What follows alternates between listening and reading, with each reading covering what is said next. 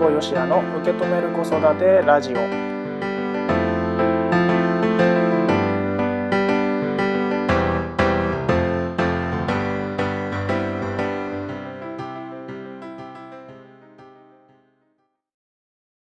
皆さんこんにちは辛坊よしやです。今回も受け止める子育てラジオをスタートいたしました。この番組は沖縄で子育て中のお母さんを笑顔にする活動をしております。私吉部こと辛坊義也と一緒に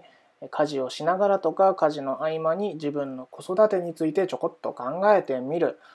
そんな時間になってもらえたらいいなと思っております。はい、えー、さて今回もですね、えー、行ってみたいと思いますけれども今回のテーマがこちらです。身近なもので楽しむためにできることは何だろう？身近なもので楽しむためにできることは何だろう？です。前回の放送が、えー、出かけないっていうね感じだったんですけども。じゃあ今度逆に出かけるとなった時にどうしたらいいのっていうことをねちょっと考えてみようかなと思うんですけれども。うんとなんか出かけるお出かけするとなるとなんか家族でね出かけるをイメージしてもらいたいんですけど家族で出かけるとなると何て言うんだろうな。普段行けないところ家族揃っていくから楽しめるようなところ。例えばそうだなうちの場合で言ったら、まあ、ディズニーランドにね行くとかそうなるかなと思うんですけど沖縄からディズニーランドに行くって結構なねあの時間とお金とエネルギーが必要だし、まあ、ディズニーランドに限らずですね。そうだななんか、まあ、動物園だったりとか何他。まあそういったテーマパークとかかな。そういったものをちょっとイメージしてもらえばいいかなと思うんですけども。なんか家族でみんなでお出かけするっていうとなんかそういったところに行くイメージが僕今まで強かったんですよ。でもでもうんとね子供ができてからなんか子供がね例えばもうお散歩行って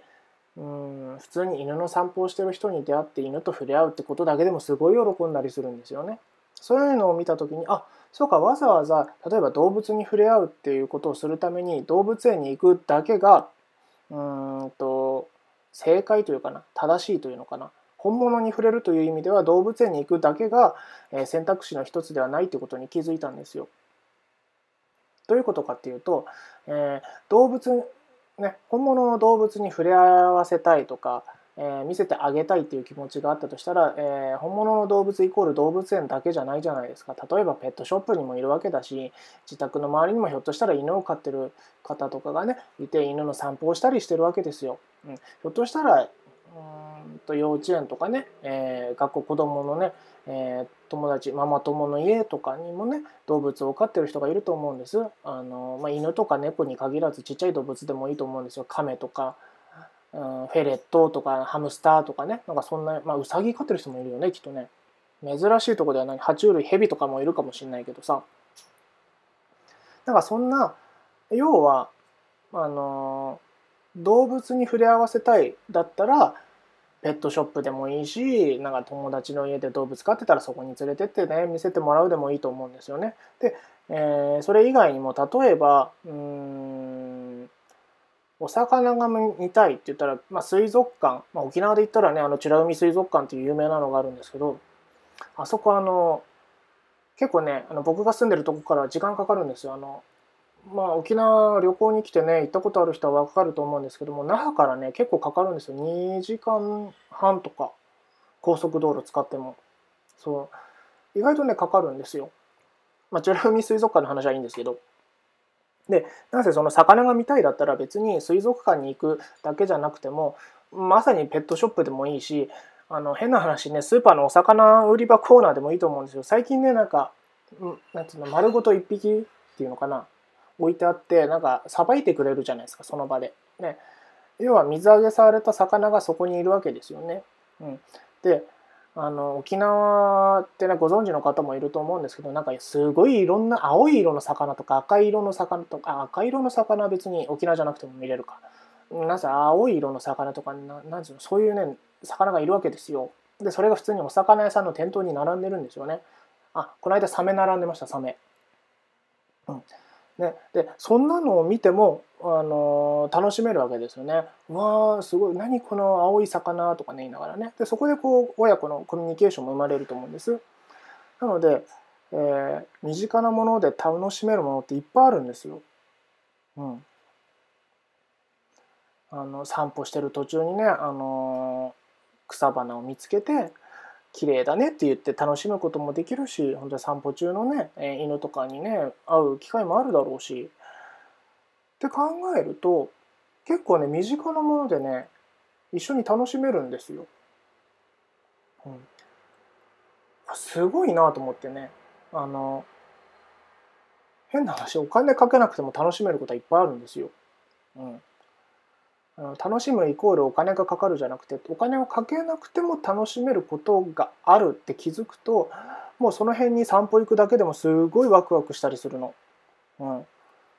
中にはあのパン屋さんいたらねあの後ろの方でパンこねてるのが見えるところもあるしあと何？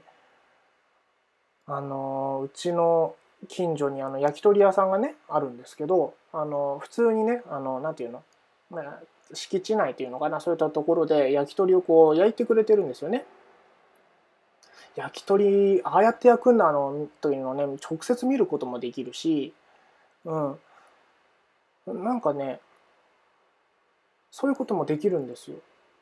そうだから身近なもので楽しむってことができるので是非ねなんかちょっと視点を変えてみる、うん、っていうことをすると本当にね子供だけじゃなくて大人も楽しめるのでね、えーやってみてもらいたいなというふうに思っております。えー、なので僕の今回の質問の答え身近なもので楽しむためにできることは何だろうは、うん、何だろうな。身近なもので楽しむためにできることはうん子供と水族館とかテーマパークに行くっていうことをしたいと思った時にそれをそこに行かなくても今うちの近くでそれと似たような体験ができるものはものって何かあるかなって考えるかな。うん。っていうのが僕の答えですね。というか僕だったらそうするなということですね。えー、ラジオの前の皆さんはねいかがでしたでしょうか。是非ね身近なもので本当楽しめるのでね、うん、そういった視点でね周りを見て見てはいかがでしょうか。はい。というわけで、子育てしてるお母さんに届けたい、ポッドキャストで聞く笑顔になれるサプリメント、辛坊よしやの受け止める子育てラジオ。今回はこの辺でおしまいにしたいと思います。え今日も聞いていただいてありがとうございました。それではまた次回お会いしましょう。